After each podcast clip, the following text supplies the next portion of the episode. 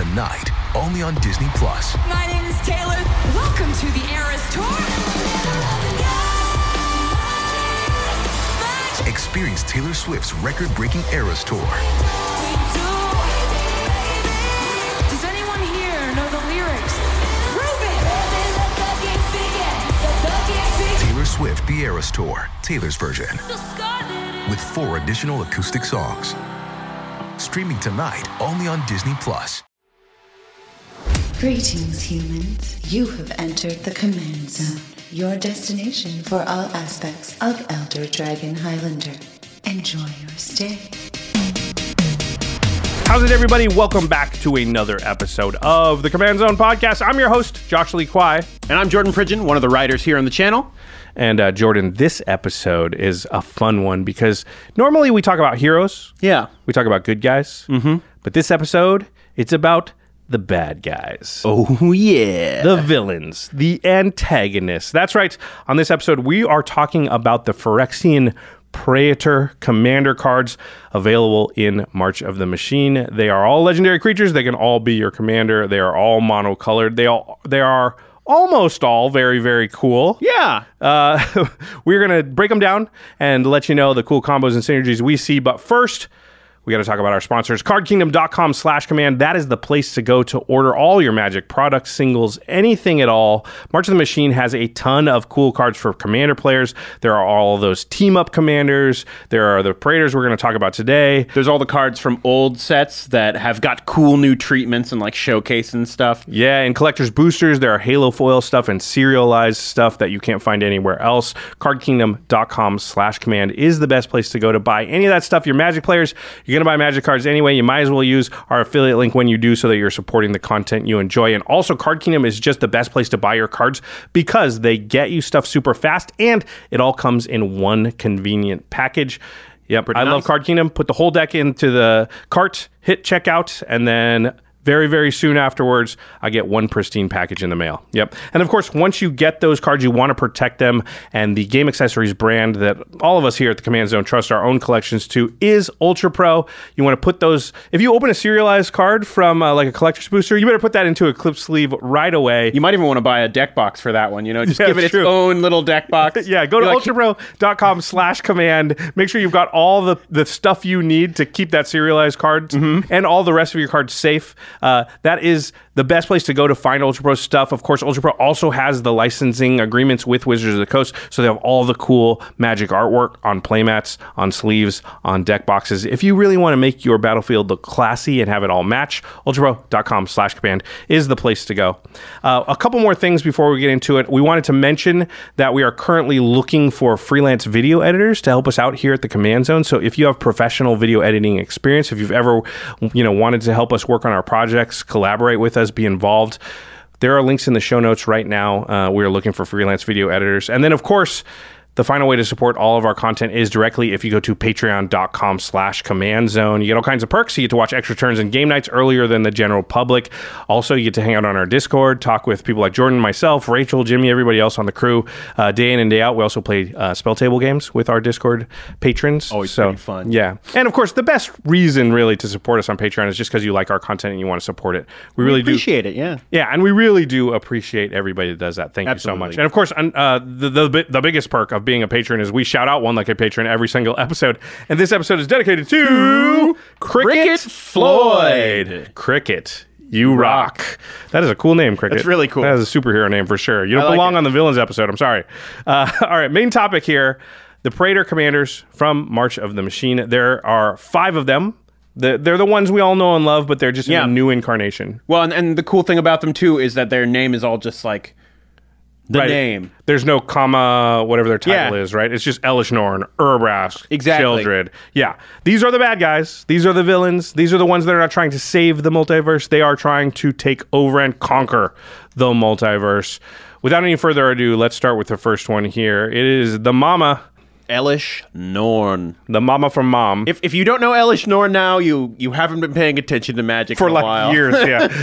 All right. Elesh Norn is two white white for a 3 5 legendary creature, a Phyrexian Praetor, has vigilance and says whenever a source an opponent controls deals damage to you or a permanent you control, that source's controller loses two life unless they pay one generic mana.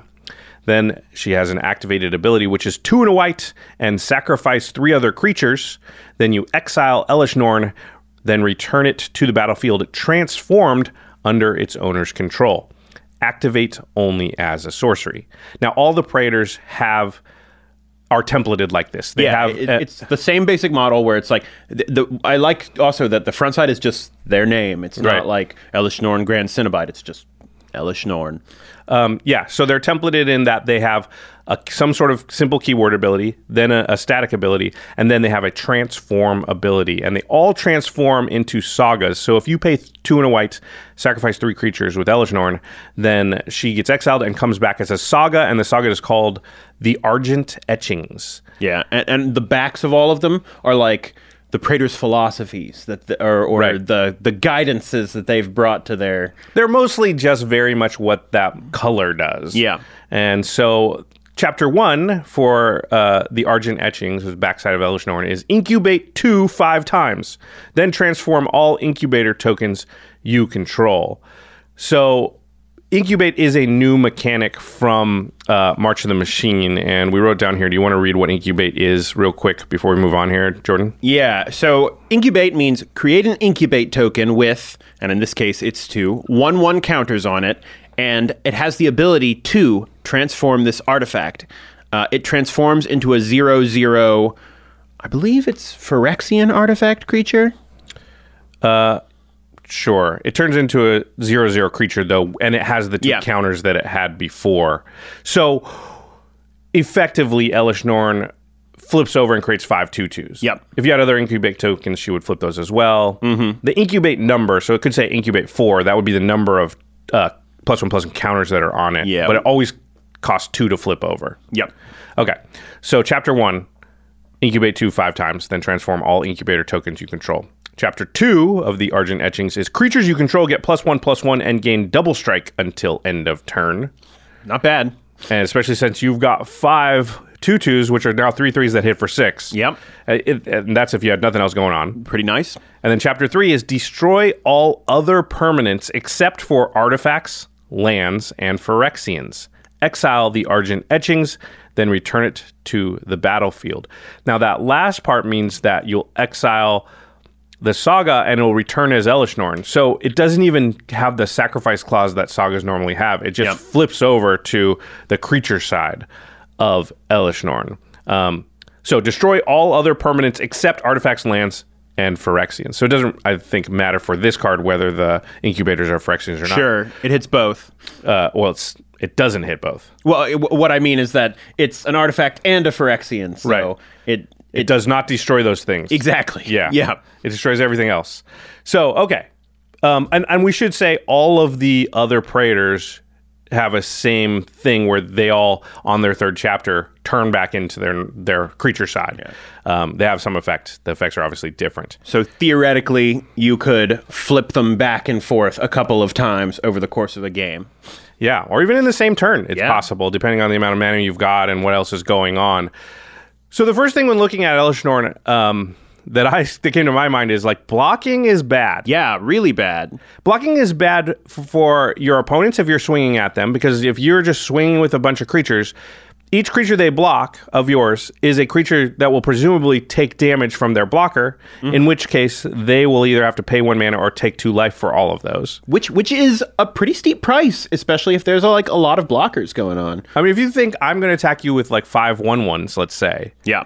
If you just let them through, you take five. If you block all five of them, you would take ten unless you want to pay some mana. Yeah. So the, like that's already kind of good. And then it's also blocking is bad as far as like if you're if the Elesh Norn player is blocking an opponent because anything that swings in at them now deals damage to the you know their controller unless they pay that mana of course so if you swing at me with uh, you know a couple of seven sevens or something and i just chump block both of them with my one ones that is my creatures taking damage and you will have to either pay mana or take damage It really makes you think that if there's an Elesh Norn on board, you're probably not going to be attacking that player unless you are going to kill them that turn. or you've got evasion or something like that Sure, yeah. yeah you, you But but the thing is, it's even damage to them too. It's not just to their permanents. That's right, It's to that's them right. and their Yeah. permanents. So like you're gonna want to swing in if you have enough to kill Elesh Norn, because otherwise you're just either losing a ton of mana or a ton of life, and that's you know can be a pretty big loss. Yeah, it's a steep price to pay. Yeah, you're probably gonna. It's one mana, so I think you, Yeah. you know, if you're gonna hit them for five or six, it might be worth the one mana. But it's you know, it's gonna be a lot harder to sort of peck at them for one or two damage here and there. Um, so yeah, blocking is bad means also that go wide strategy looks like it's what's going to sort of synergize with most of her abilities. And if you look at her abilities, you want to have a lot of creatures for her static ability on her creature side. Then for the chapter two, you really want to have a lot of creatures there as well. You want to have Yep. a lot of creatures t- to pay those three uh, creatures you need to sacrifice to flip her over to the saga side to begin with.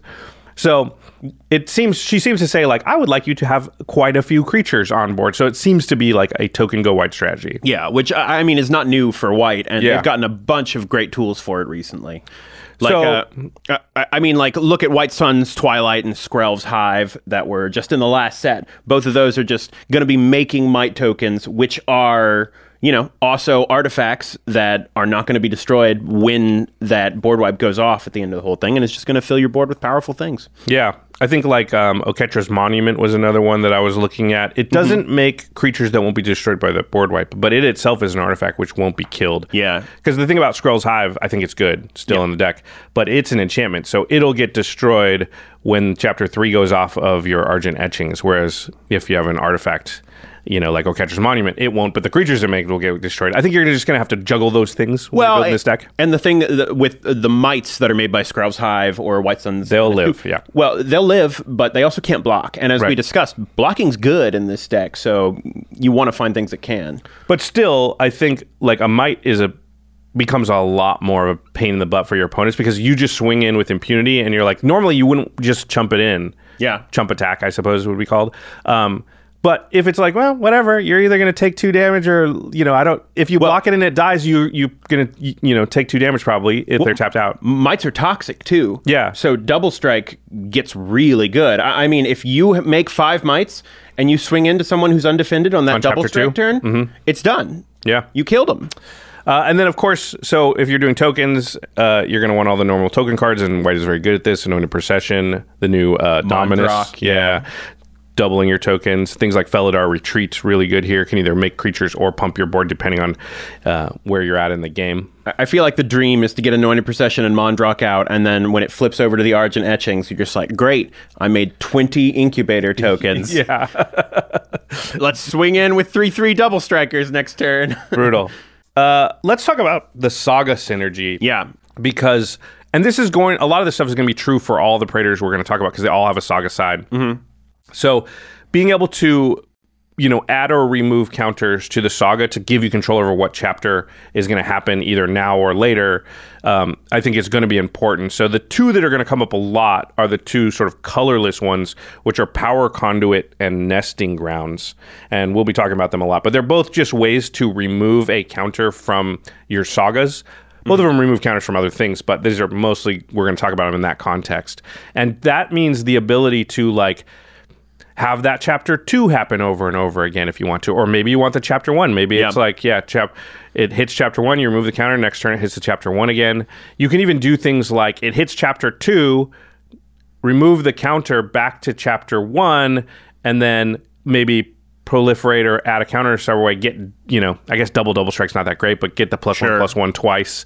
Those kinds of things. So yeah, white also has another card that can remove counters sort of of any kind. Not every color does, but white has what's this card called? Scholar of New Horizon. And uh, Scholar of New Horizon uh, just enters the battlefield with a counter on it, and then you can basically remove a counter from a permanent, and then you search your library for a planes, and you reveal it. And then if someone has more lands than you, uh, then you get to put it onto the battlefield. Otherwise, it just goes into your hand. So it's also probably ramping you because you know as white you do tend to have less lands than everyone else so you're setting up a powerful board by getting to use whatever areas you want in the saga and moving forward it seems like a, a pretty good fit there Yeah, and it's only a two mana card. Uh, you do, it's a one one, but and you do have to tap it. But yeah, the, it gives white a little advantage here because a lot, like I said, a lot of colors don't really have a bunch of cards that remove. Uh, lore counters Yeah. from sagas and then of course yeah there's proliferate uh, which we're going to talk about again with a lot of these saga commanders um, because obviously it's a way to add the counters. It's the opposite of the power conduits and such. And Contagion Engine seems like a really, really good one for most of them, but particularly I think for Elesh Norn because you tap Contagion Engine and proliferate twice, and it's mana intensive, but that gives you the ability to add counters at instant speed. Yeah. And really have that board wipe like happen now. Yep. And that's a big deal because you get to control when that board wipe happens. It could be in the middle of an attack or something like that. Well, and just think how brutal it could be if you manage to, you know, with those tokens on the board, go through the last two elements of the saga, flip Elesh Norn back to the front side, and then you're able to attack with the Elesh Norn life taxing going on as you attack. Yeah. Like really, Well, really tough. they won't have any creatures to block you, so won't, that part won't matter. Yeah, that's a good point. Because their Well, creatures will have have destroyed. If they have artifacts, you artifacts know. or Phyrexians, yeah. Which and I, I they're think all over the place these days, so that's the other part that's good about Contagion Engine. It's an artifact, so it Yep. will not be destroyed by that chapter 3 Mm-hmm. Yeah, which makes it very powerful. Of course, there's Contagion Clasp and there's other things that do it, but I think Contagion Engine feels pretty strong here. Um, you talked about Jordan while we were discussing, you know, off air. Yeah. the fact that just general pillow fort strategies will stack very well with Elesh Norn. Yeah, I mean, I don't know if this is necessarily your like first strategy when you go with Elesh Norn, but if you do, because Norn is sort of doing a Norn's Annex kind of thing on the front side of the card. But if you are playing things like Ghostly Prison and Norn's Annex, where they are charging you mana or life whenever they want to attack you, it just becomes kind of backbreaking to even send a single creature in to attack the Elesh Norn player. Like, imagine that if you want to deal damage with, like, say a 2 2 to Elesh Norn, you have to total pay four life and a mana. Right. I don't know why you want to deal to Elesh Norn, but yeah, if you want to Sure, attack, but I'm saying to the Elesh Norn player. You right, know? got it, got it. Yeah, if you want to attack with a creature, even if it's fairly large, and you're going to be like, I have to pay two to attack, and then they're going to block it, I'm going to have to pay one not to take the damage. Yep. That's a lot to ask, and that's just with a ghostly prison out. Yeah, if you stack two pillow of artifacts, no one's attacking you. Yeah, exactly. Yeah, they're just coming up with a plan for eventually being able to remove those things and kill you somehow. Mm-hmm. But it gives you a lot of time. Yeah, so I think that stuff's going to be pretty powerful. I was going to say that the good news here is the board wipe effect from uh, the saga side will take out these other pillow fort things because they're usually enchantments. Yeah. So if you get a ghostly prison and an Norn's Annex out, probably you're not going to flip Elesh Norn. Yeah, because you're probably in a pretty solid situation. Well, and also you're counting on that front side. Remember, when you flip to the saga side, you don't get that thing anymore where if you or your permanents take damage, they have to lose life or Uh-huh. pay mana. So you won't be stacking that with your ghostly prison anymore. So if that's your strategy, it feels like you're going to want to keep Elesh Norn on the front side. Yep. Yeah, but I will say a little bit of the good news is that like at least when that board wipe goes off on the saga on chapter three, it would take out the ghostly prisons and the Norn's annexes. Well, Norn, that you have. Norn's Annex is an artifact. Oh God. so- Okay, well, take out Ghostly Yeah. Prison. Yeah, I, I do think like Liquimetal Torque. It's already a good card that we're probably playing in a lot of decks. Gets really good in this deck. Sure. because it not only doesn't die the board wipe, it allows you to save something that's not was was going to die to that chapter three. Yeah, so if you want to save that ghostly prison and Mm-hmm. really keep up a powerful defense there, Now Liquimetal Torque will do it. Uh, we have a couple of cool. We're calling it the cool stuff category just because it didn't fit anywhere else. But you had a, a, a cool equipment that you found. Yeah. that, that would be fun with this card. So the first thing I thought of with Elesh Norn's front side ability was like being able to lure, and if someone has a whole bunch of creatures on their thing, get all of them to block one of your creatures, and then they have to take two life or pay one for all of them. And the only way I really found to do that was the card uh, Nemesis Mask, which is a three mana equipment. And it basically just says all creatures able to block equipped creatures do so, and it is equipped three. Not the most efficient rate, Right. for everything, but boy, if you're going against the go wide deck and you can somehow manage to get all of their creatures to hit one of yours, I think it's worth it. Yeah, or even if they've only have two or three, and Sure. you know, a lot of creatures have sort of value, you know, tied to them. They got Oracle Moldiah, Yep. or something like that. They're just holding it back, and they're really using it for another ability. And you go, oh yeah, well now you're gonna have to block with all five of those things, and that's gonna either be ten damage or you pay five mana. What do you want to do? It also strikes me as really funny, which I think is sort of the highest calling in a game of Commander. So, Uh, I found a card I like called Flicker of Fate. Now, there are not a Hmm. lot of cards that will flicker an enchantment, but this one will. It's one in a white for an instant, exile target creature or enchantment, then return it to the battlefield under its owner's control. And I like that this gives you the flexibility Yeah. to save either side of Elesh Norn and to reset to her creature side. And you could even do that as a surprise. So you've got it on the Saga side, right? Yeah. And then they make some blocks thinking like, okay, well, at least I'm not going to have to pay life right now. And then after blocks before damage, you fl- you flicker and Elesh Norn comes back on her other side, and now they're going to take a bunch of damage they didn't see coming. They, they might even be making blocks like a little aggressively because they don't expect to keep all the creatures. Yeah. When the board wipe goes off. So Yeah. Or I want, I really want to block you now while you're, you know, you're not on that side. Yeah. Like, yeah, exactly. And you're like, boom. Oh, sorry, you actually die. You know, that's the thing that can happen. And also, Flicker Flake's just a good protection piece if they go to remove Elesh Norn or Yep. the Saga. So, yeah, Elesh Norn. It feels like the deck will be quite good. Yeah. It feels like the deck is going to be a little bit of a pain to play against. It'll be annoying. Yeah, I mean it's it's Pillow Fort. It's basically Wrath on a stick. Yep. For the whole thing, it, it's going to be strong. So maybe what will be kind of the saving grace of playing against this deck is that it'll do a good job killing people. I will say that flipping Elesh Norn, you know, we kind of took it for granted, but you have to have three creatures. You have to sack them. You got to pay the mana.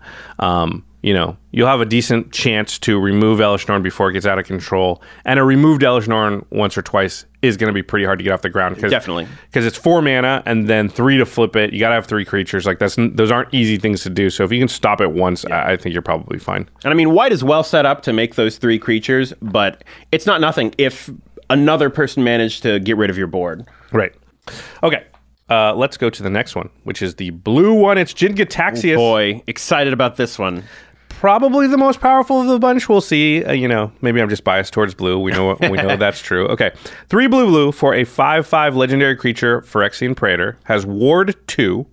Whenever you cast a non-creature spell with mana value three or greater, draw a card. And then it has its transform uh, ability, which is you pay three in a blue, you exile Jin Gitaxias, then return it to the battlefield transformed under its owner's control. Activate only as a sorcery. We should say all these Praetors say that. You can only do this as a sorcery. You can you can't transform them at instant speed. Yep. And only activated if you have seven or more cards in hand.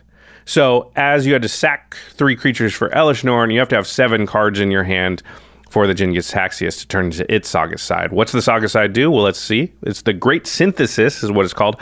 Chapter one. Draw cards equal to the number of cards in your hand.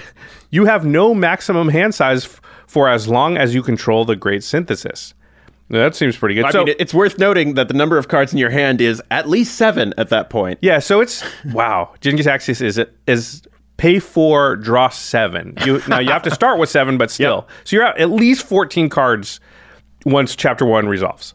G- Great, awesome. This sounds I like awesome. it. Yeah, chapter two: return all non-Phyrexian creatures to their owner's hands. So bounce everything. Yep. Wow. Chapter three is you may cast any number of spells from your hand without paying their mana costs.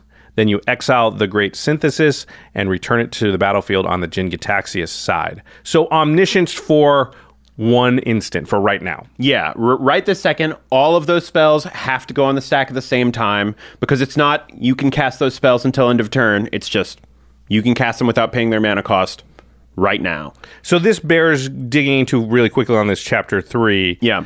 Because yeah, chapter three hits, it resolves. Yep.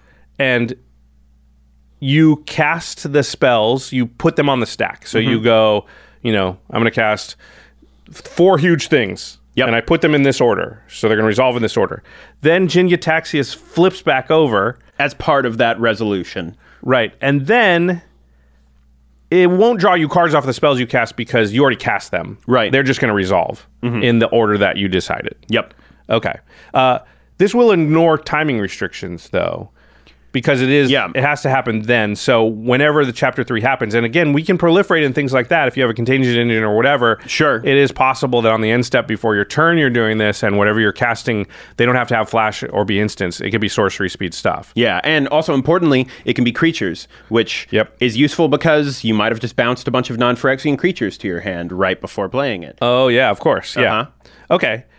So I think one of the first steps you're going to need because you have to be at seven cards in hand to transform Jin Gitaxias. That means you're going to need to draw a lot of cards. Yep. This is sounding awesome to me. this just wants you to play like you already do. yeah, this is great. Just reward me for doing what I want to do. Uh, but I believe that the the card draw you're going to mostly want to be at instant speed because your opponents are going to know exactly what's happening, right? Yep. So you want them to be able to miscalculate, and that's like, and then you're blue too, so they have to now worry. Oh, do you have a counter spell? And then you go, no, actually, I was just sitting on a draw spell to get me up to seven, so that now it goes to my turn, you know, and I uh, Uh-huh. I can activate Jin Gitaxia. So there's stuff like um, Archmage's Charm, which is an instant for blue, blue, blue. You can choose one, counter target spell. Target player draws two cards uh, or gain control of target non land permanent with converted mana cost one or less. You're going to draw the two cards, which will actually be three cards because of Jin Gitaxias' ability. If you have four, if you have five cards in hand and this is one of them, Oh, yeah. this will get you to the seven. Just this card. Yeah, and, and I mean, Jin's front side ability is just going to make it so cards that were already decent card draw like that just become backbreakingly good, really solid. And I love the fact that, well, I, I don't know if I love it, but it's very strong the fact that chapter two bounces everything because in normal situations, you'd be like, this is going to leave me open because I'm spending mana to draw cards and not affect the board. But I have this built in safety valve of like, well, all the creatures are going to get bounced, so I'm not going to be in that much danger. Yeah. Yeah. Uh, another cool draw card that's similar is Thirst for Discovery. This is draw three cards, then discard two cards unless you discard a basic land card. So you'd basically draw four cards and discard a land. Mm-hmm. That's basically the same as Archmage's Charm unless you don't have a land. Um, and then I really like Gush. This is like one of my favorite cards, period. Yeah. So you want to read it? Yeah. So Gush is an instant for four and a blue, and it says you may return two islands you control to their owner's hand rather than pay Gush's mana cost. So basically, you never pay four and a blue on Gush, um, and then it just lets you draw two cards. Yeah. Pretty simple, but with that mana cost, it also triggers Jingataxia, so it's drawing three cards for you know just bouncing islands back to your hand. Yeah, I think I like the versatility. I I think you can play the five mana if what you're doing is sort of a, a, a draw-go style where you're just Sure. holding up open all your mana. It gets the inset before you turn. It's safe. You cast it. You draw the three cards. But sometimes during your turn or at other you know key points, you'll bounce two islands, get it for free, but it still has the same mana value, so you mm-hmm. still draw the extra card. Yeah. Well, and, and, you know, cards that bounce lands like this also sometimes have the upside of like, let's say you almost have enough to flip him on the board. Yeah. I, I think you probably would, but you cast Gush, you bounce those two, you know, tapped islands back to your hand, play one of them as your land per, for turn, tap it. That could be the mana you need to really get something going. Yeah, that's great. Uh, you also brought up the fact that like just these X instant speed draw spells, and, Yeah. and blue has a lot, will be strong to get you to that seven mark maybe a little bit later in the game. So there's Pull from Tomorrow, Blue Sun Zenith, Stroke of Genius. Um, these are all instant speed X spells. Not super efficient, but the thing is they can draw you, you know, 10, 12 cards. And they just let you do the thing where people don't know that you are at flip Jingataxis level until it's too late. Yeah. Like you do it at the instep of the person before you, and they're like, "Oh, wow, he does have more than." You only had two in hand." cards. I thought we were oh, going to no. be fine. Yeah. yeah. Yeah. Okay, so you've got seven cards. You flip Jin Gitaxias, and now we're building towards that omniscience moment and going up, you know, through the chapters. Mm-hmm. And the first thing that came to, I think, both of our minds were Blue has a lot of cards that untap lands. Yep. And this stuff feels like it gets incredibly powerful with what is going on with the so- the front and back sides of Jin Gitaxias. So let's imagine you play uh, a Palinchron. Yep. Palinchron is uh, five blue blue, and and you might cast this. You might also put it into play off the Omniscience, but it is a four five flyer that when it enters the battlefield, you untap up to seven lands. It also has an activated ability two blue blue to return Palinchron to its owner's hand. Now that you can often go infinite in different ways with Palinchron, but the cool thing here is you play it, you untap the lands. Chapter two is going to bounce it back to your hand. It just and- does the bounce for you. Yeah. Right. If you play it off the omniscience, you're going to untap the lands, and Jin Gitaxias is going to have flipped over to its other side, and you're going to be able to activate Jin Gitaxias again to flip it back over to the Saga side and still have, you know, ostensibly three lands untapped. Yeah. And the Palinchron in play that if you can somehow get your Saga back up to two is going to bounce to your hand, and then three, you're going to play it again. So you can get in loops probably where you're creating the mana to continue to flip uh, Jin Gitaxias back and forth, back and forth. Now, the missing component of this, obviously, you, you, you use other untapping lands shenanigans, like Great Whale does it. Sure. There's Peregrine Drake Uh-huh. that does it. Um, there's instants and sorceries that do it. So, um, Turnabout's a really good one. Oh yeah, very cool. This can untap. Uh, you can choose the permanent type, but if you choose land, you can untap all your lands. You could also do artifacts or creatures if you wanted. Dramatic reversal just does untaps artifacts, and everybody knows the Isochron Scepter thing. But th- then you're saying, well, okay, but those are instants, Josh. Like, what do you do? Well, you get the instants back and keep casting them because there are creatures that will get instants out of your graveyard, like like Archaeomancer, which is uh, two and two blue, and it's just a human wizard. And when Archaeomancer enters the battlefield, return target instant or sorcery card from your graveyard to your hand. And then the body's just a one-two, but that's not why you're playing it most of the time. If you're doing the same thing with the Palinchron, where it bounces back to your hand every time you get to the second one, and then you play it again, you could get something like Turnabout that just keeps the engine rolling. Yeah, there's uh, even redundancy. Mnemonic Wall does what Archaeomancer does. There's a Yep. bunch of things that do what Archaeomancer does. And so once you get that going, you're playing a Palinchron off the Omniscience. You're playing your Archaeomancer off the Omniscience. It's getting the turnabout back. You're tapping all. You're untapping all your lands. You're casting turnabout. You're floating the mana. You're untapping the lands. You're flipping Jin Gitaxias back over.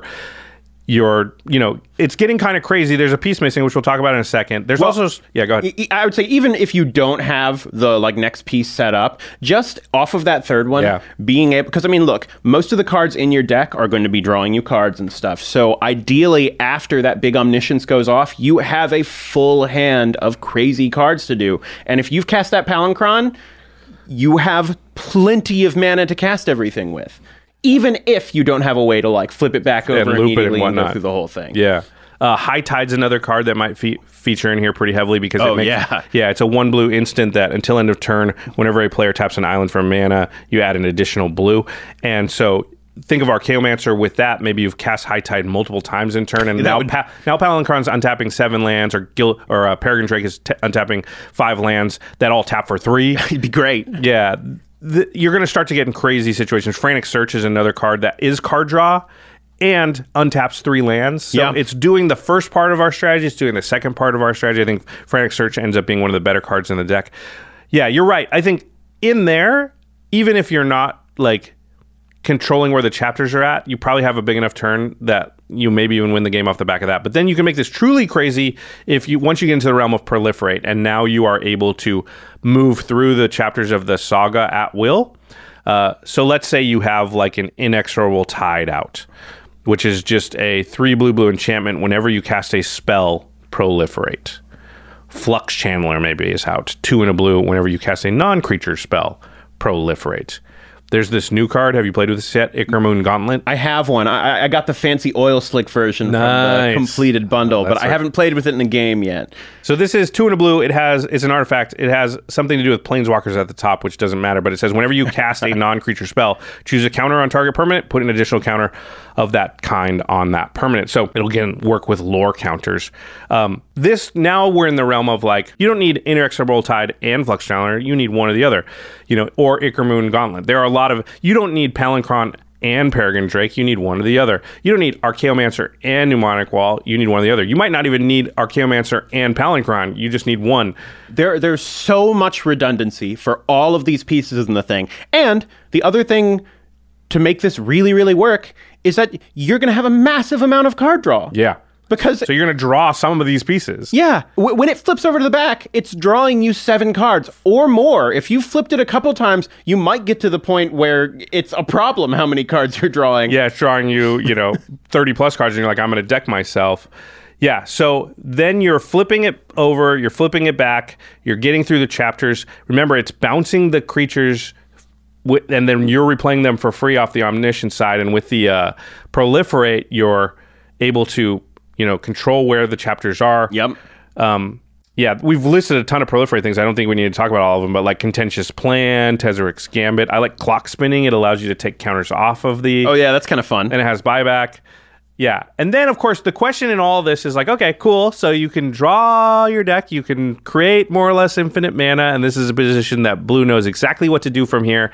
And this is the um, this is the uh, section we're calling draw, draw, draw, which is, you know, how do you win? And it's probably like Thassa's Oracle. Look, we said this was going to be the bad guy episode. That's true. That's true. how, how can we not mention Thassa's Oracle in a deck where it just is amazing? Yeah. Laboratory Maniac, Jace Wielder of Mysteries. Yeah, you know them by now. Yeah, the um the the chapter we're calling draw draw draw, but it should be blah blah blah. yeah, so I think that's probably like the likely way that this deck can be built to win sort of the most efficiently. You don't have to do that. You can get to the omniscient side and just cast really huge like krakens and stuff like that. That might be a, another fun sort of more Timmy way to go. Or one of the best things to be perhaps the timmiest way to go, uh, casting off of the one time omniscience, is just omniscience. Right. That's true. So Yeah. yeah, if you hit chapter three, you could cast omniscience for free off of it, and then you don't need to hit chapter three anymore. And then you just get all your spells for free from then on. That seems good. I think you could also go the extra turns route. So once you hit the omniscience part, you just go, you know, expropriate, Karn's temporal sundering, temporal mastery. Yeah. It seems like you'll win that game. I mean, that does make you get through the saga pretty easily. That's true. It's like proliferating almost. it's very slow proliferate, but it works. Uh, I was gonna say, um, you know, the card Sea Gate Restoration. Oh yeah, I love the card Sea Gate Restoration. It's basically chapter one of uh, the saga side of Jin Gitaxias. I'm going to admit, I was a big proponent of all the MDFCs and I play them a lot, but I've never seen anybody cast the spell side of Sea Gate Restoration. oh, I've I've cast it a bunch of times, but I've never but seen it- it's pretty it. rare. Yeah, I've never seen anybody cast it. So maybe I'll get to see it now because casting it off of the omniscience part of this seems good. Yep. Um, and again, you know, usually you play it as land. yeah, it's an MDFC, so it's very very low price to include in the deck. Yeah. Jin Gitaxias seems very, very powerful. Yeah, Pro- probably the most powerful one of these. I, I really think, and I mean, we- we've laid out all these crazy ways to make it so you can you can keep flipping them infinitely. You can draw your whole deck and everything like that. But I, I think there's just like a ton of ways you can build it. Where if you get that one time omniscience off. You win the game, and you don't even really need as many of these Yeah. contingency plans and stuff. You're gonna get, you know, You could just ten be like to fourteen Hull cards. Breacher, horror, some other big kraken, bam, bam, bam, bam. tyrant. Like there's lots of huge blue things. Aminatu Zagari, expropriate that just like pretty much win, and you're like, oh, well, any one of these is like scary enough to win. I'll just cast four of them right now. Yeah, you've got options. yeah. Um, why does Jin Gitaxias have Ward two? That was a question I wrote down. All the other ones, and we've only talked about two, but Elstrom had Vigilance. One of the other ones has Menace. You know, I think Urabrask has First Strike. None of those matter. But Ward 2, like, come on, if you're going to make the most powerful one, why are you making it harder for me to kill it? Josh is just to make him the perfect blue card. Because he has to counter a spell. Someone on Reddit mentioned that Jin Gitaxias does everything that blue cards are supposed to do. He counters spells with ward. Yep. He draws an enormous number of cards. Yep. He does Bounces mass up. bounce, and then he does the true goal of blue, omniscience. Yeah. Ward 2 just seems a little bit much for me. it's insane. They Yeah. should have given it Island Walk or some other, like, non impactful. I, I would have loved if they gave it Island Walk. It wouldn't make it- any sense. What was the? There was that um, that mechanic they tried to make evergreen, but it was like only creatures with power less than it can block. Skulk. Oh, Skulk, yeah. they should have given it Skulk. Can you imagine Jin Gitaxias just like skulking around? All right, so yeah, this is a powerful deck and fun to talk about. Can do a lot of things. I would warn people out there having, as a person who has built a number of decks that are sort of similar to this, it won't be fun to for everybody to play over and over because it's going to do similar things every time. It it's going to be a lot of solitaire type play too, where like sequencing is really important. Yeah. and you're going to really have to think and then do it right. But these decks are often not fun.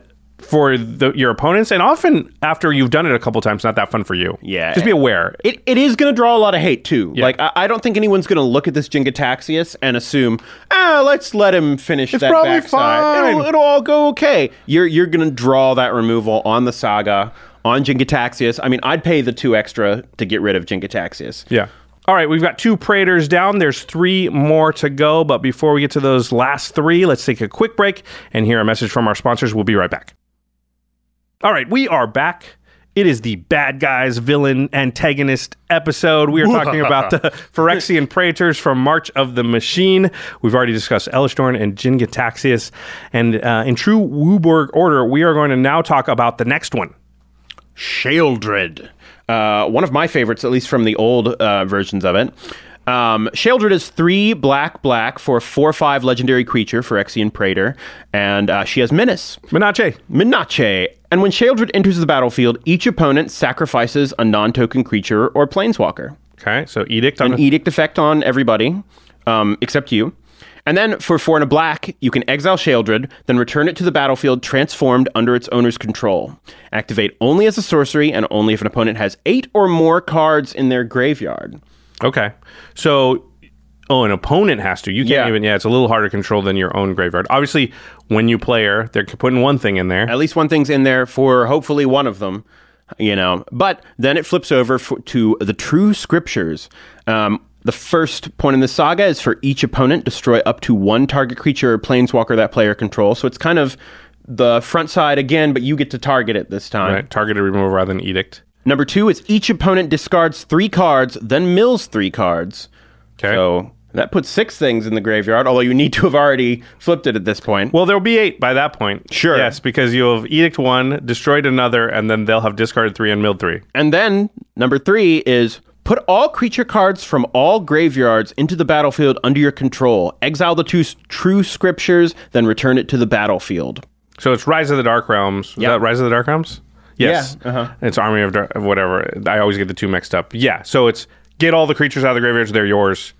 Which I assume the graveyards are pretty packed at this point. Well, at the very least, they had to discard three and mill three on the way to this. You destroyed something on the way to this. You edict something on the way to this. There's stuff, yeah, for Yeah. sure, that's in there.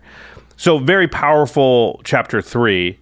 It, it is a total of 10 mana Yeah. to play it, flip it over to the back, and then you need to either wait a couple turns or find a way to proliferate and move through the thing to get to that effect. So it is not at all like, oh wow, it's a free Rise of the Dark Realms. It's a costly thing to get to. Yeah. It is this deck is going to do what you need to do to get there though because it- it's a deck that's going to slow your opponents down a lot. Think of what happens here. You play Sheoldred, Edict effect. Yeah. Right? Already slowing people down. There are some decks that just have a real hard time even dealing with an edict, like a Narset deck or something like that. Decks that like their creature, they're only gonna have one, it's their commander, and it's very important, and they're gonna try and protect it with like Swiftfoot boots and stuff. And you're like, edicts get around a lot of ways that people protect their one creature.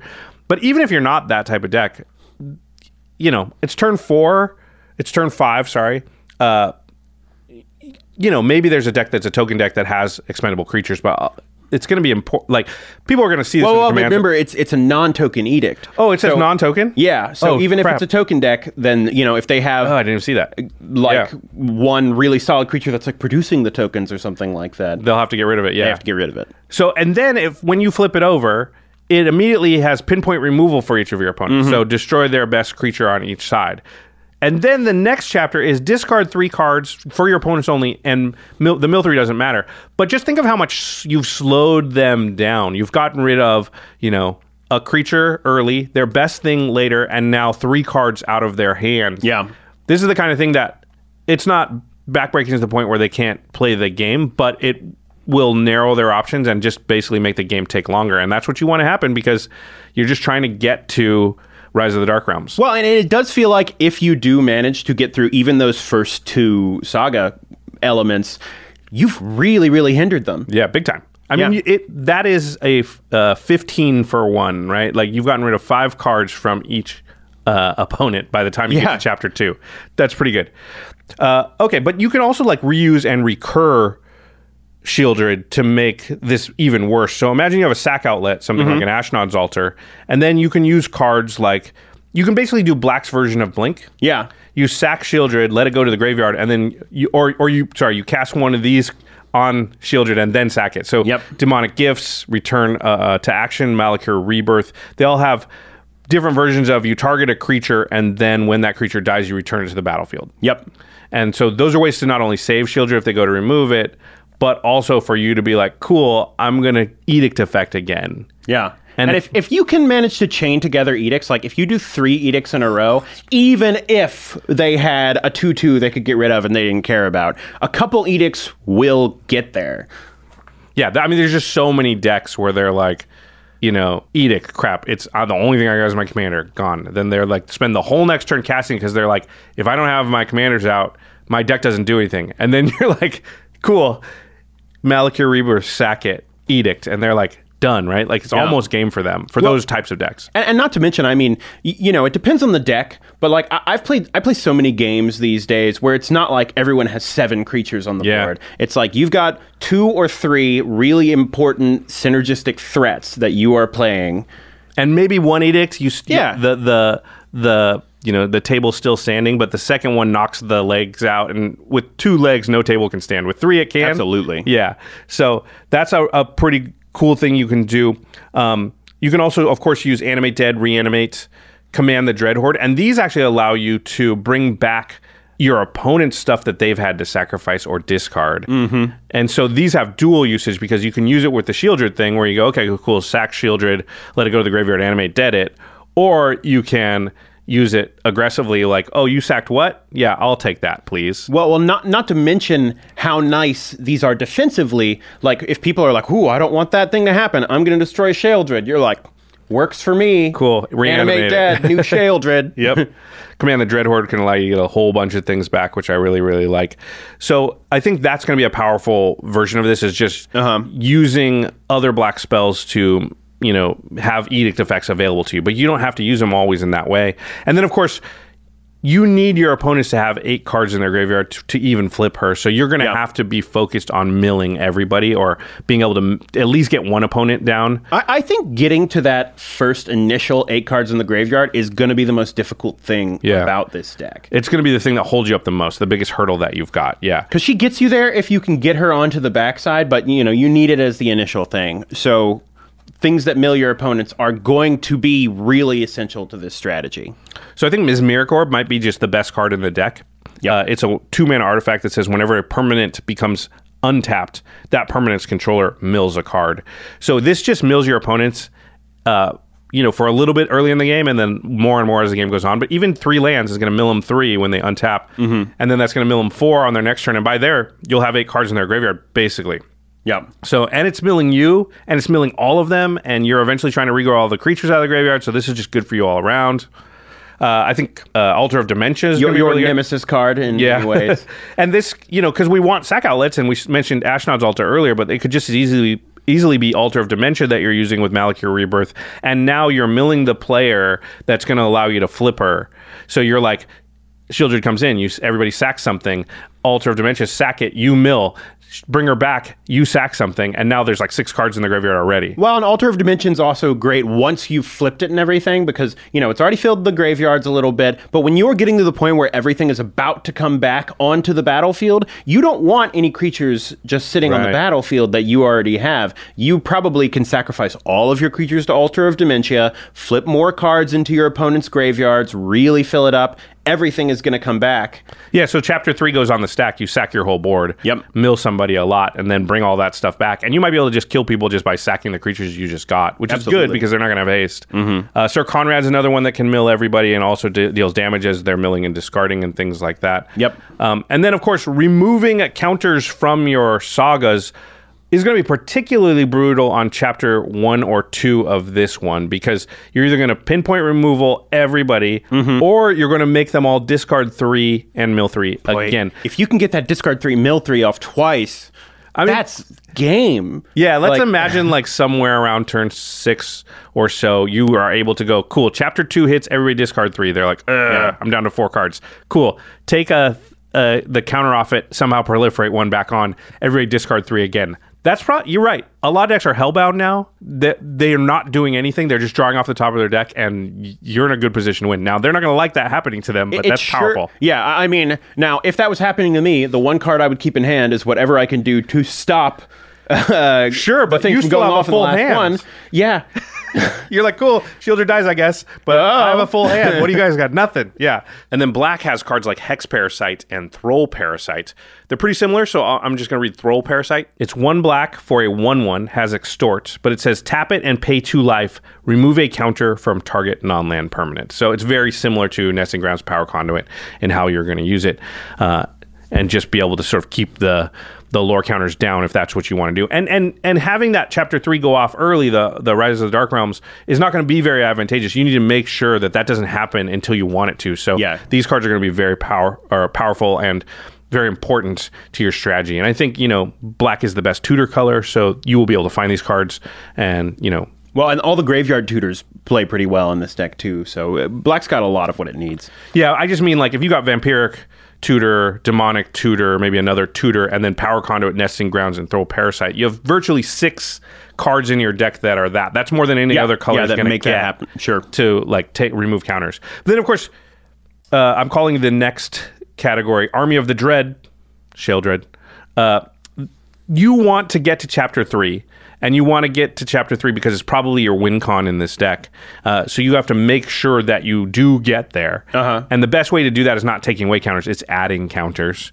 So let's talk about proliferate here a little bit because black actually has some decent pieces. Black's black's a solid proliferate color. Yeah, maybe not as good as blue, but Sure. but they're pretty good at it. Um, so there's Drown in Ichor, which is a removal spell at sorcery speed. Target creature gets negative four, negative four, and then you proliferate. It's Kind of doing double duty here because Yep. it's putting something into the graveyard that you're going to be able to get back and then is moving you along the path. Like if you just flipped it and you got to destroy that and that and that, and then you play Drown a Ichor and destroy something and it goes to the next one. everyone discard three cards. Everyone discard three cards. So you basically killed the best four creatures on the board. Yeah. and then. Everybody discard three cards. All your opponents Yeah. discard. That's brutal. Yep. Uh, Yawgmoth, Thran Physician, Always also really has, good. Yep. Also has proliferate on it. And Then of course there's things like Contagion Engine, Contagion Class. We haven't mentioned Karn's Bastion yet, but it probably goes in all these decks. Yeah. Yeah. And then I think though you really want an instant speed proliferate. Yeah, you, you you pointed these out and we were talking about it earlier, and it, it seems fun and tricky. Yeah, now Contagion Engine, Contagion Class, Karn's Bastion, they can proliferate at instant speed, but your opponent can see those on board. So Yeah. they are calculating into. Maybe they can't stop it, it's going to happen anyway, but they probably know it's going to happen. They're going to see Contagion Engine, see the mana, and be like, yo, they can activate that and get Rise of the Dark Realms at instant speed at any time they want. We should probably pay attention.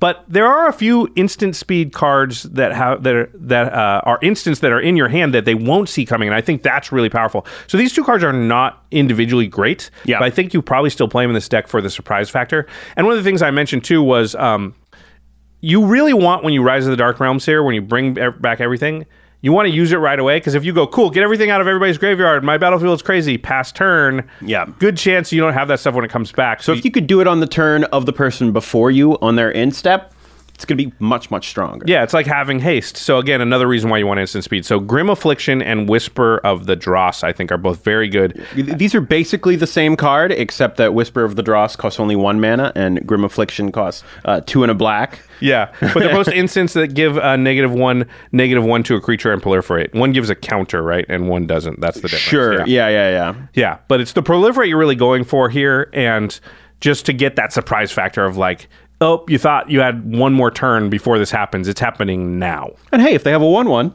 you get to kill it. Sure. You know what? and then get it back for yourself on Yeah, your it's side. It's exciting. a token. Yeah. Let's talk about that um, that haste problem that I was just talking about too. Yeah. So the, I, I think black is bad at haste, right? Mm-hmm. The, it might be the worst color. No, it's not, but it's one of it's because it's pretty down there. I think blue might be worse, but black ain't good at it. Yeah, and you don't really have a black card that gives creatures haste. A few of them have haste, but Mm-hmm. like, so you're down to like a Chroma's Memorial as a haste giver, Yeah. which is not a great one because it's seven mana. Uh, but it does give haste, and I think if you have an Ashnod's Altar, a Phyrexian Altar, and Chapter Three goes on the sack, if you can sack everything to that to get the mana to okay, all the creatures come back. Now I cast a Chroma's Memorial with the mana that I was floating. Sure. that is a real play pattern that could exist. Uh-huh. But a Chroma's, a Chroma's Memorial I've found to be pretty bad stuck in your hand in most places, and you usually cut it from decks because most of the time it's bad. It's a tough card to include unless you have some way to cheat on its mana. Yeah. Uh, but then there's Crashing Drawbridge. Yeah, this is kind of neat. This card, Crashing Drawbridge, is just a two mana artifact creature wall with Defender, and it can tap, and it just says creatures you control gain haste until end of turn. If you're not playing Crashing Drawbridge, you should consider it. It goes in a lot of decks. It's an 04 as well, so it's an early blocker, and it gives all of the, your creatures haste. Not Easy just card one. to underestimate. Yeah, it is a type of card that matters a lot later game. Does still matter early game. Is um, sort of a low cost point to put in your deck. Now the thing is, if Crashing Drawbridge is one of your creatures, it would have to not have summoning sickness, which means it can't come have come back from the graveyard this turn. But of course, there are good cards that give haste to one creature, like Swiftfoot Boots and Lightning Roots, that probably belong in your deck. So I think there are probably play patterns where like Crashing Drawbridge is in the graveyard, Chapter Three goes off. People are like, it's okay, I'll board wipe or whatever. You mm-hmm. get everything back, and then you go, cool, play Lightning Roots attached to my cr- Crashing Drawbridge, which just came back because of Chapter 3, and now tap it and attack and win. Yeah. That seems cool. Seems very good. All right. You mentioned, and we have mentioned, how this is the episode about Yeah. the bad guys. So we got to tell you the bad guy things he can do. Yeah, so I think there's probably some classic combos that belong in this deck if you're doing this sort of mean version of it. And I don't know that there's a non-mean version of this deck, right? It's going to make your opponents sack creatures. It's going to make them discard cards. The edict right away should tell you that it's a bad guy deck. Yeah. so there are a lot. There are some cards that go in well with this. Um, with this mill strategy, and that are going to mill your opponents, but are also part of combos. So there's a classic Bloodchief Ascension plus Mindcrank, which will basically mill um, everybody out when they lose life. Yeah, they start to lose life, and then one of them makes them lose life when they mill cards, and then the other one makes them Mill cards. cards when they lose life. Yep. And that just works out. Yep. So that's something you consider. There's also Painter Servant and Grindstone, which will get one player uh, because it turns all cards that are everywhere, decks and everything, into a color of your choice, and then Grindstone mills them and repeats the process if the cards they milled were the same color. And so.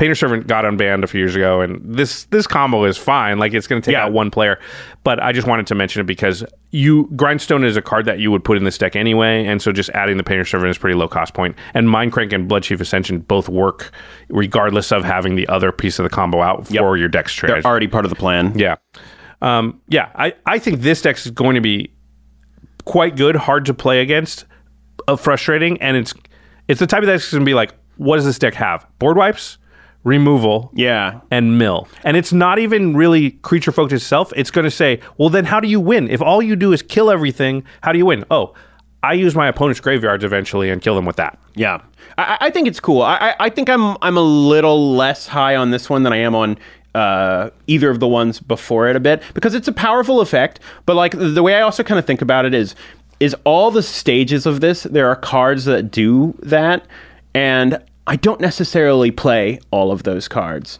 Like in a lot of things, I think having them all together is really gonna like up the power level of the whole thing. But it is a big cost, and it's gonna be tough to like get it going at the beginning. Those games where you get your you know mesmeric orb out on turn two are going to play really really strong in this. But I think you're gonna draw a lot of hate, and so You it's probably will. difficult. But if you can pull it off, it's gonna be a big splashy reanimation play.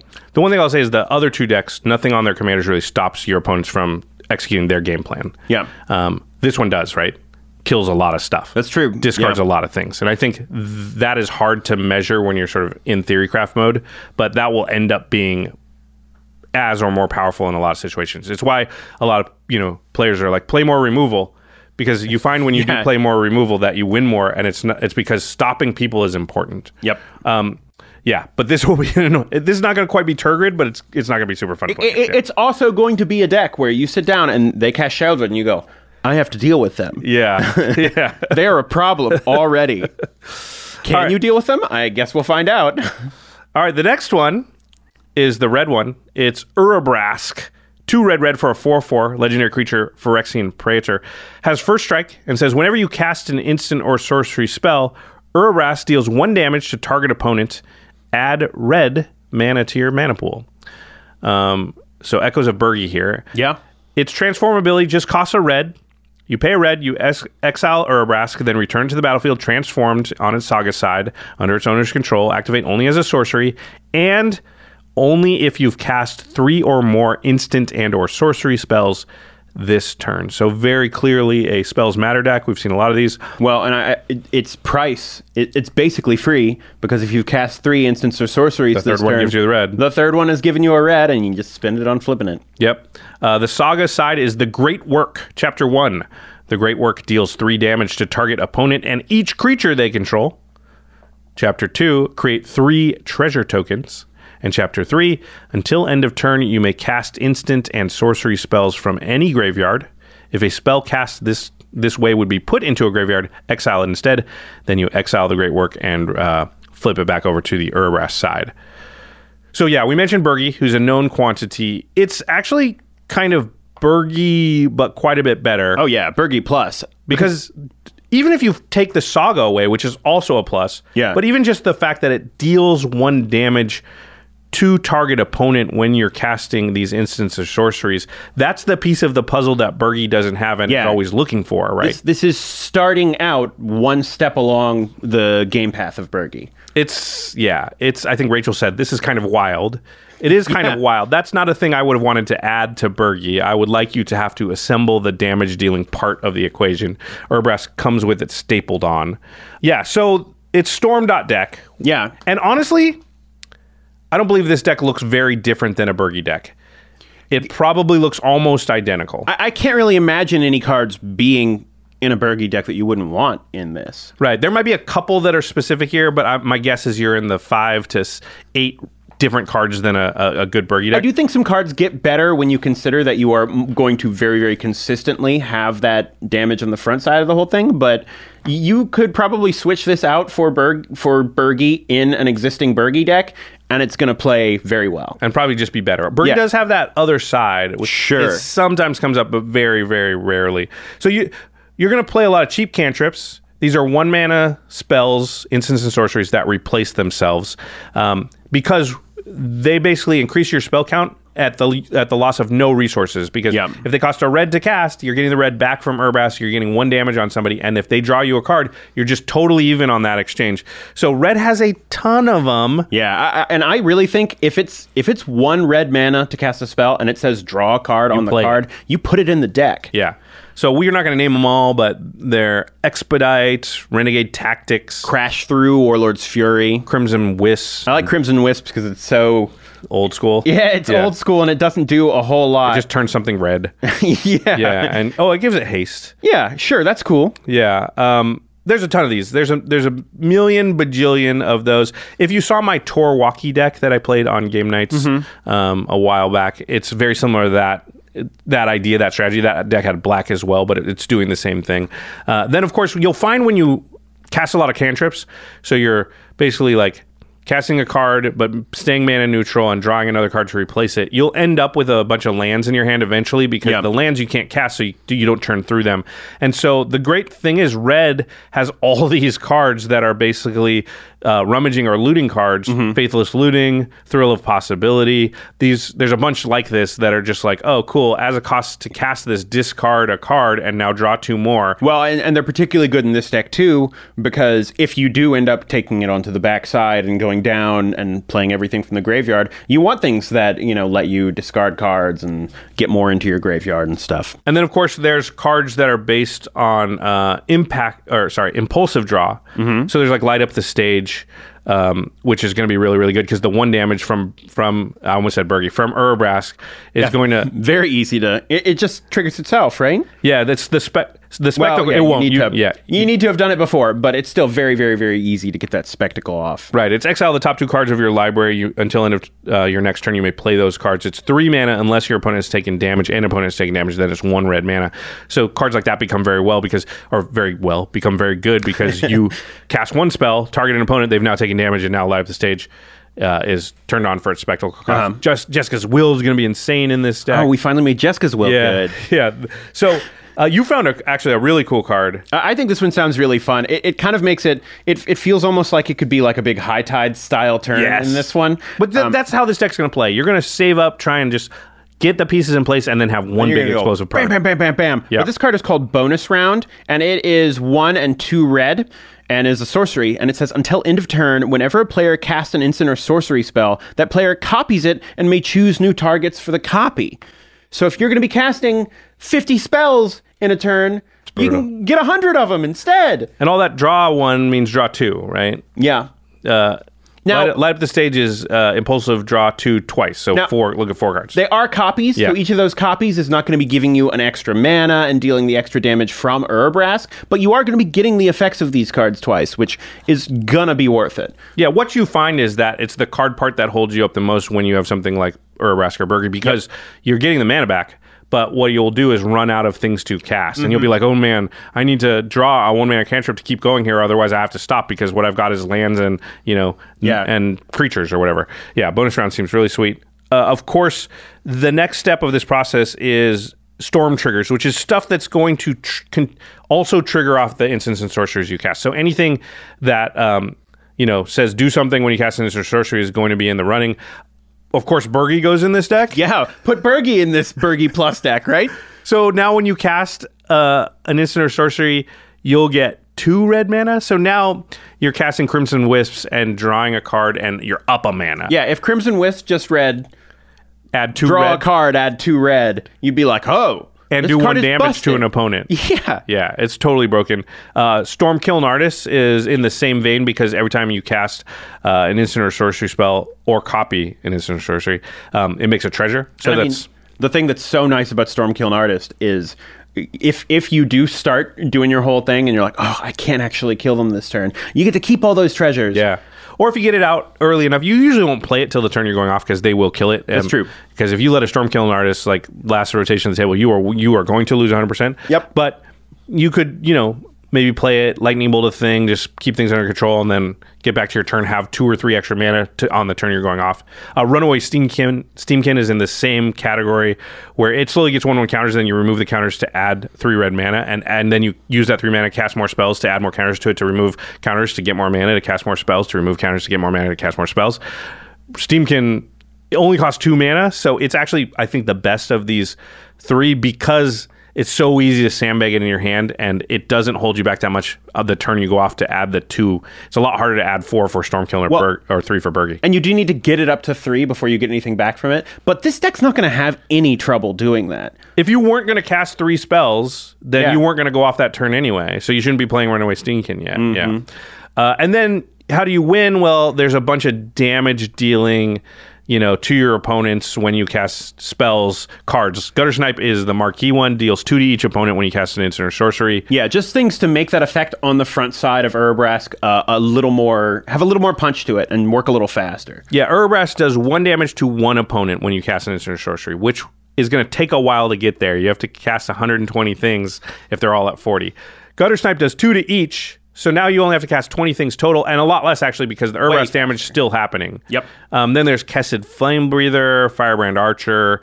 There's a bunch in this category as well, and you probably won't even want to play all of them. In Birgi, I think you kind of did, but because Urabrask has damage on it, you Yeah, don't. you've already got one h- handled. Yeah, but still, you're going to play some amount of them, and you can think of Kessig Flame Breather as a damage doubler, but it only costs two manage, 2 Uh-huh. mana for Urabrask. It's actually a little bit better than that, but yeah. And then, um, of course, so I got to go to the next page here. Yep. Red is not good at proliferating at all. As black is not good at haste, red is not good at proliferating. In fact, m- I, my name it- for the category is no liferate. No Liferate. Yeah, nice. not, not technically true. They have a little. Yeah, yeah, but all the Proliferate that they got was from the last set that came out. Yeah, they were like It's everybody gets a little. Obi-Wan. They're like, fine, give them some Proliferate. Everybody gets a little. So there's Volt Charge, which is 200 red for an instant. It deals three and then proliferates. And there's Cacophony Scamp, which is a one mana one one. When it deals combat damage to a player, you can sacrifice it and then you'll proliferate. I don't Yeah. actually know if you even play either of these cards. I kind of think you probably don't because I mean you're not even going to be able like it, when you want to do the proliferate to be going through the saga. You're not even on the side where you want to be like casting volt charges and doing a little extra damage. that's really else. interesting. Yeah, that's true. So you're probably still in the realm of Karn's Bastion. It's tough. and Contagion Engine Clasp and Staff of Completion, that kind of stuff. I actually like what you said there because it's easy to forget. When you flip to the Saga side, you don't get the mana and the damage when you cast instants and sorceries anymore. And that's a big deal. Your deck will be built around that. So I think of all the Praetors, Yeah. This one, you most of the time will not want to flip. If you're flipping it, it means you're in trouble. Yeah, you- you're playing it on the front for that effect. That being said, one thing I also do think makes this a little stronger than like a Birgi sort of thing is you do have the option of flipping it. Flipping it on the back isn't great, because isn't super great because it does mean you're going to have to take a couple turns like going through that probably.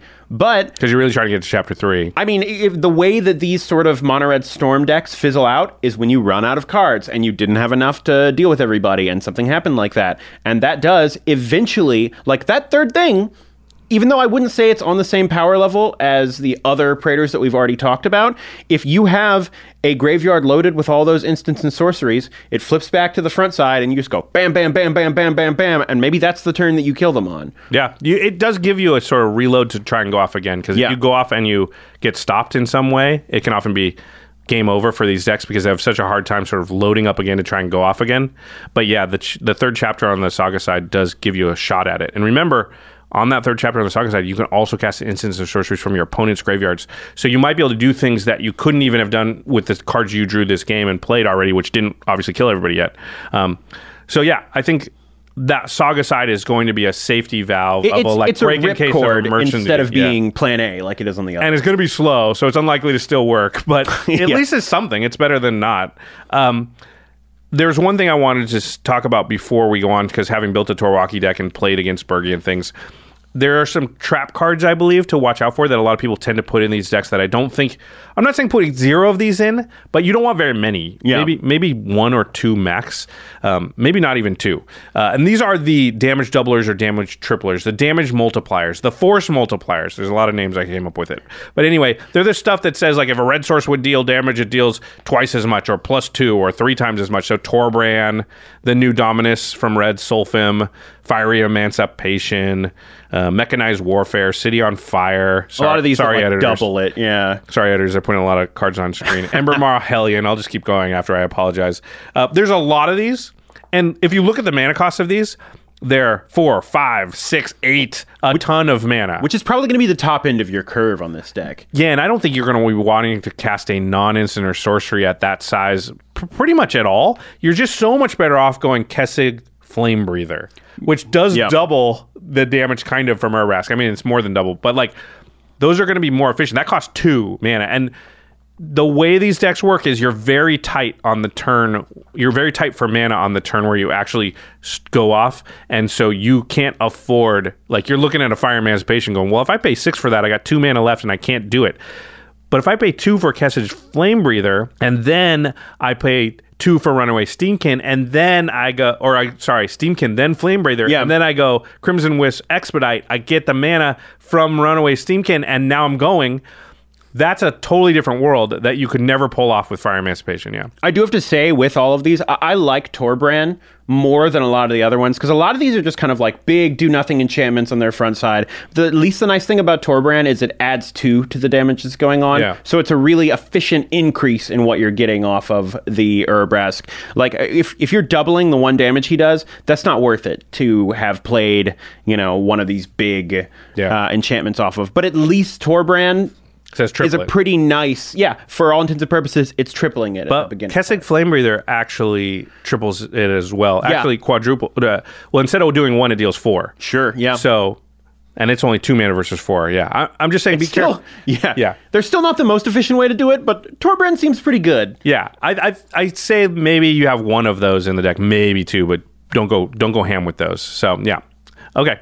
I think this deck's going to be strong. We know the Birgi deck is strong, and this is likely to be a little bit stronger. Yeah, I, I think this and Jin Gitaxias are sort of decks that I really want to see go off once.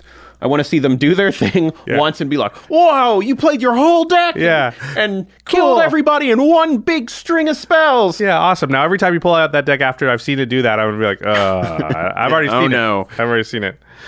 All right, we got one more Praetor left to go. Last but not least, It is- or maybe least. we'll see. It's the mono green one. It's Vorinclex. Three green green for a 6 6 legendary creature. Phyrexian Praetor has trample and reach. When Vorinclex enters the battlefield. Search your library for up to two forest cards, reveal them, then put them into your hand, then shuffle. Any sort of forest doesn't have to be a basic forest. Yeah, but goes to your hand, not onto the battlefield. Yeah. Uh, and then the transform ability is six green green, so eight mana. You exile Vorinclex, then return it to the battlefield, transformed under its owner's control. Activate only as a sorcery. Vorinclex is the only Praetor that doesn't have some other.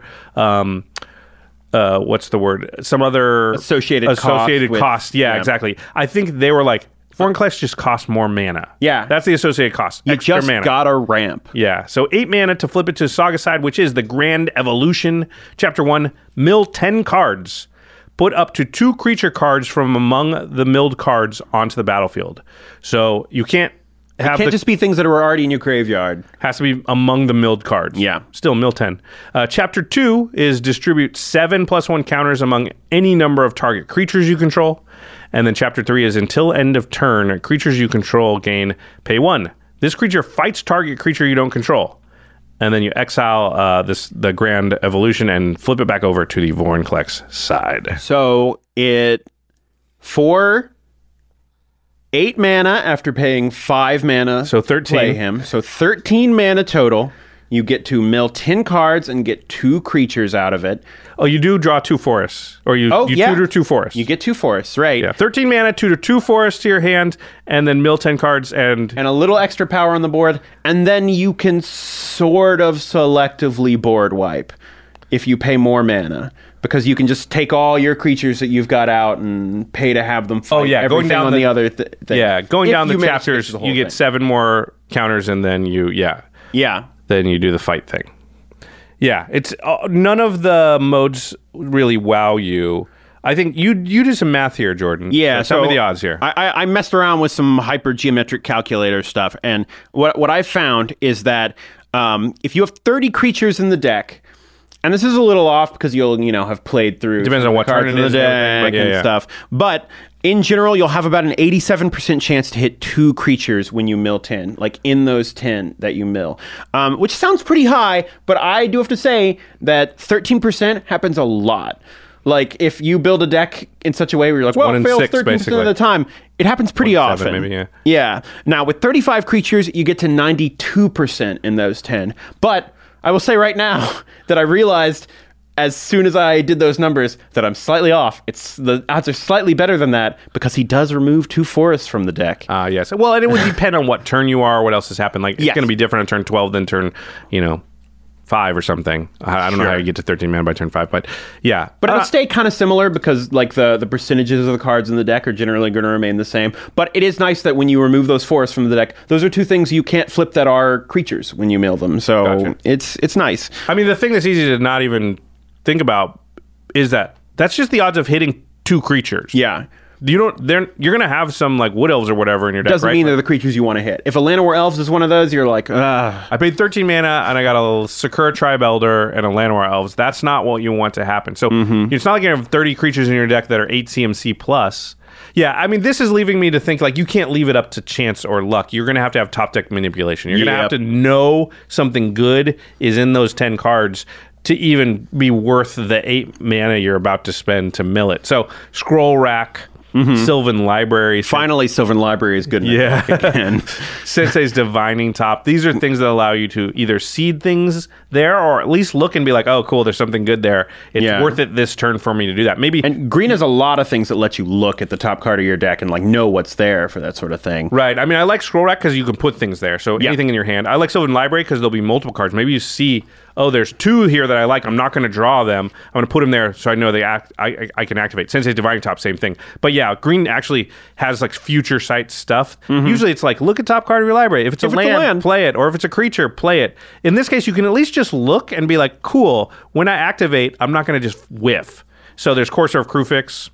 Vizier of the Menagerie. That's a cool one. I like this one, Cream of the Crop. So it's two mana for an enchantment. Whenever a creature comes into play under your control, you may look at the top X cards of your library, where X is that creature's power.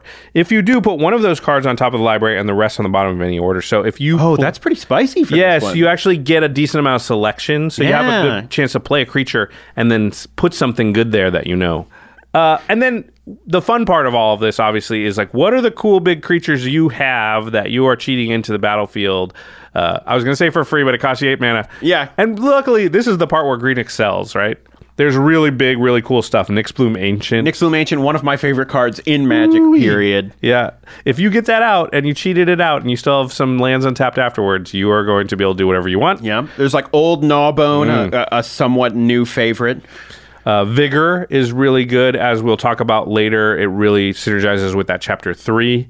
Um, we wanted to talk also about the Eldrazi Titans here because those are other things you can put in. Well, and, and, and Vigor uh, also has kind of the same sort of thing. It's sort of interesting. Yeah. Uh, clarify that the Eldrazi Titans that shuffle your graveyard back into your deck do work with this because the milling and the reanimating is all one ability. So what'll happen, like if, if you ha- play Kozilek or Ulamog and they are in those 10 cards you mill, y- you are going to get the shuffle your graveyard into your library trigger, but you can reanimate them first. Right. Sorry, these are the original Eldrazi Titan. Ulamog, the Infinite Gyre, and Kozilek.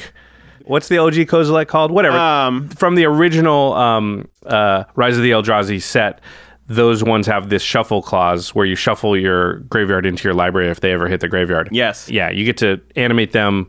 Is it really animate them? Whatever. You get Yeah. to bring them back with Vorinclex, and then the shuffle would happen, but they're not there anymore, so they're on the battlefield. Yeah. Which could be nice, like if if you are finding a way to like keep doing the whole thing and you don't want to end up milling out, maybe having like these in your deck to put everything back into your graveyard is a solid move. Yeah, it's a way to sort of make sure you don't uh, deck yourself. Maybe you need that in Jin Gitaxias too. Yeah. Uh, so yeah, you won't get the cast triggers off of those when you do it this way, but the original Titans have Annihilator, and so they are good to just have.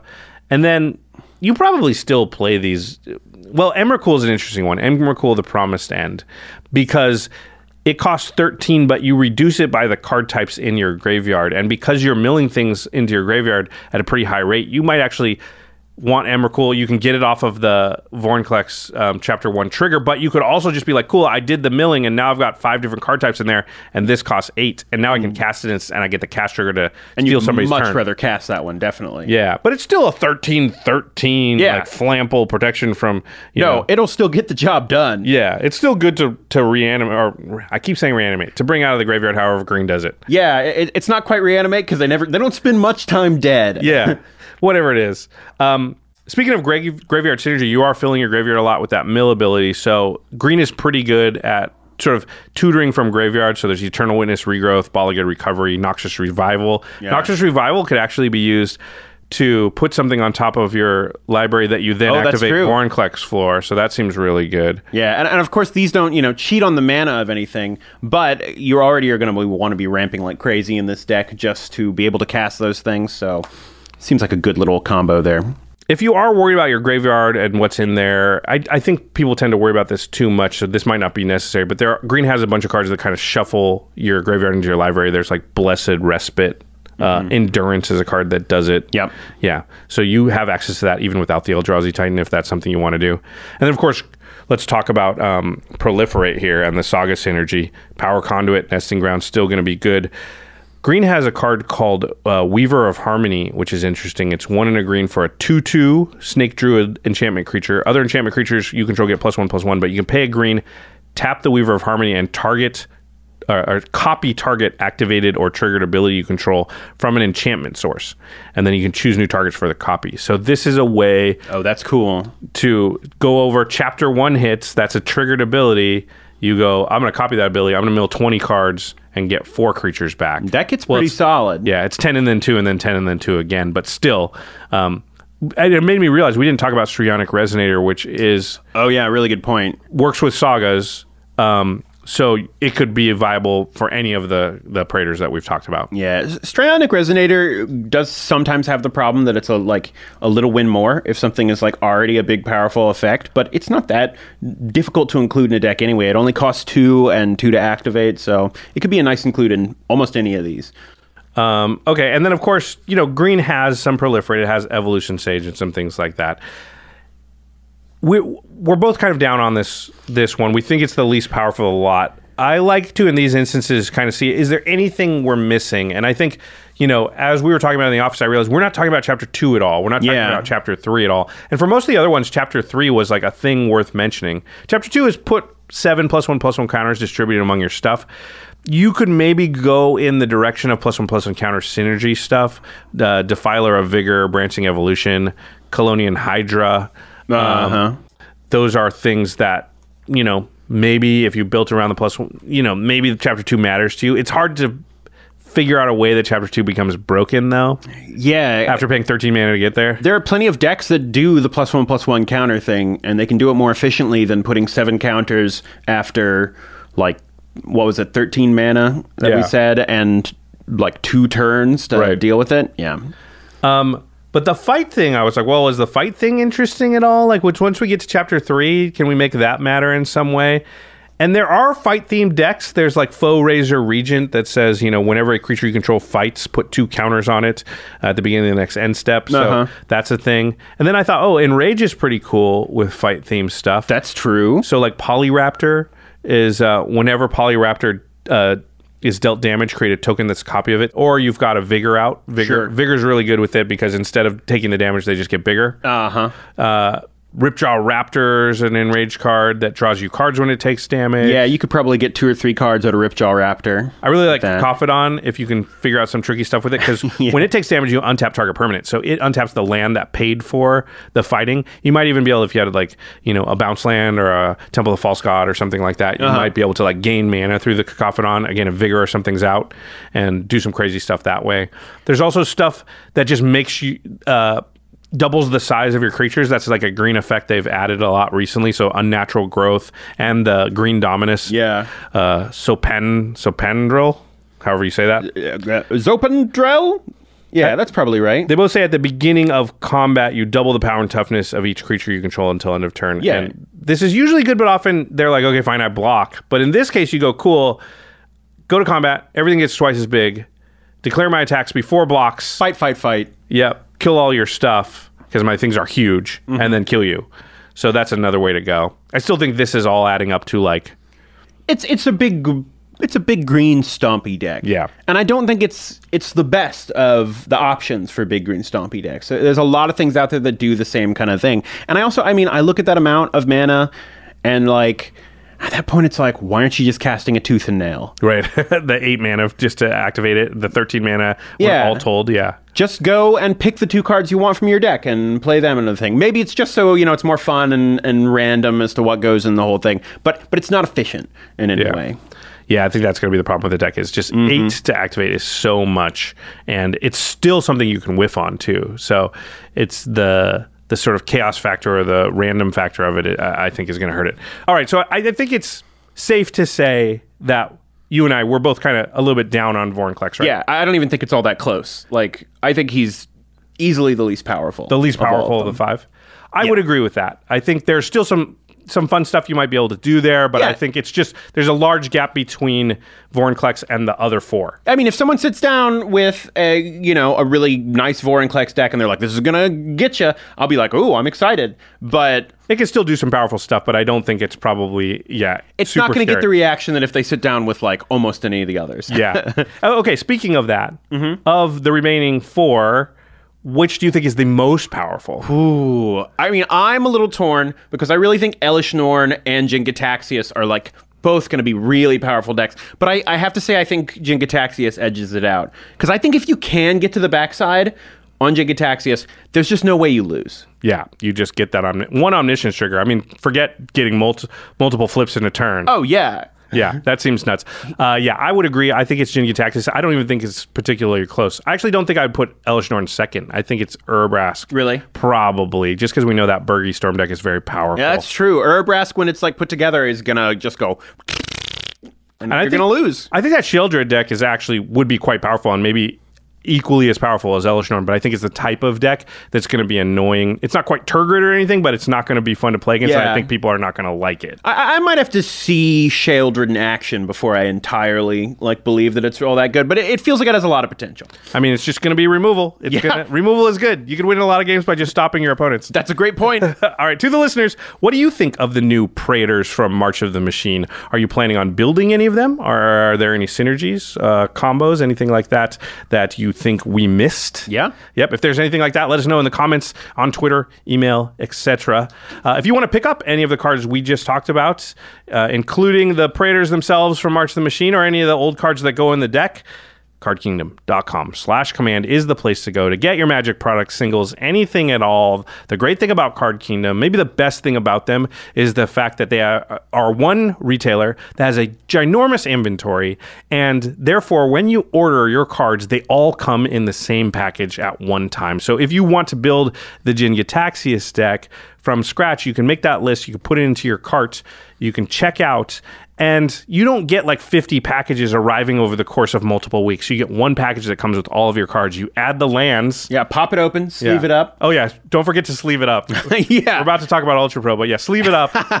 yeah, shuffle it up, and you're ready to go. That's what I love about it. CardKingdom.com slash command. And of course, they also have sealed product draft boosters, collector boosters. If you want to try your hand, maybe get a serialized, serialized card or something like that, uh, you can get your collector's boosters at CardKingdom.com slash command. And of course, if you do the, get that serialized card, please protect it. Put it inside an Ultra Pro Eclipse sleeve. Put that sleeve inside a Satin Tower deck box. UltraPro.com slash command. That's the place to go to get all of the Ultra Pro products. And that is the company that Jimmy, myself, most people at the Command Zone trust their own collections to. Yep. They really do make the best game accessories to protect your game pieces. And not just protect them, make them look awesome. Definitely. They have the licensing IP with Wizards so that they can use the actual artwork from the game on their products. So you can have a playmat, sleeves, a deck box that all match or all match a theme. They don't all have to have the same image. Playing like a game where your commander matches the playmat of the commander, that's a flex. It's like when you uh, walk into someplace and you're dressed really nicely and just Yeah. you feel that confidence. That's what it feels like when your playmat, deck box, and sleeves all match. So ultrapro.com slash command, the place to go to get all of that. And then before we go, I just wanted to say one more thing. MagicCon Minneapolis is coming up. Oh, yeah. Yeah, it's May 5th through the 7th. We are going to be performing Game Nights Live again uh, on that uh, at that event. And if you haven't heard, we've announced the guests. It's going to be Graham and Kathleen from Loading Ready Run. And I got to say, they are returning guests from our most popular episode of Game Nights ever. And Graham is going to be featuring the return of the Bear Force. Uh, in that live episode or in that live performance. So if you're anywhere near Minneapolis or you just have the ability to come see us and hang out, please come see the show. And also, Jordan, you're going to be there. Jimmy's going to be there. Rachel's going to be there. Jake, Murph, Lady Danger, many members of our team are going to be in Minneapolis for the entire weekend. So not just the Game Knights live show, we're also Yeah. going to be hanging out playing games. Come play some magic with us. Well, uh, I'm going to bring like all of my decks. That, I, I won't bring quite all, but like six or seven is about as many as I want to carry around. But yeah, we'll be there looking for games, taking photos, meeting people. It's going to be great. Uh, there will be links in the show notes if you want to get tickets uh, or badges to that event. All right, everybody. Thanks for watching. Uh, before we go, big thanks to our amazing team here at the Command Zone Damon Lenz, Arthur Middlecraft, Lady Danger, Manson Lung, Craig Blanchett, Josh Murphy, Jake Boss, Sam Waldo, Grav Galati, Jamie Block, Mitch Trafford, Evan Limburger, Gabriel Pozos, Megan Yip, and Eric Lem. Okay. We'll see you uh, next time. We've still got some commanders to go for March of the Machine. Some, yeah. uh, some stuff, including my favorite commander from the whole set. We still haven't talked about in all of the set Oh. reviews. Yeah. So yeah. Uh, if you've been paying attention to the spoilers, eh, you might know which one that is. You'll know which one it is. all right. thanks for watching. Peace.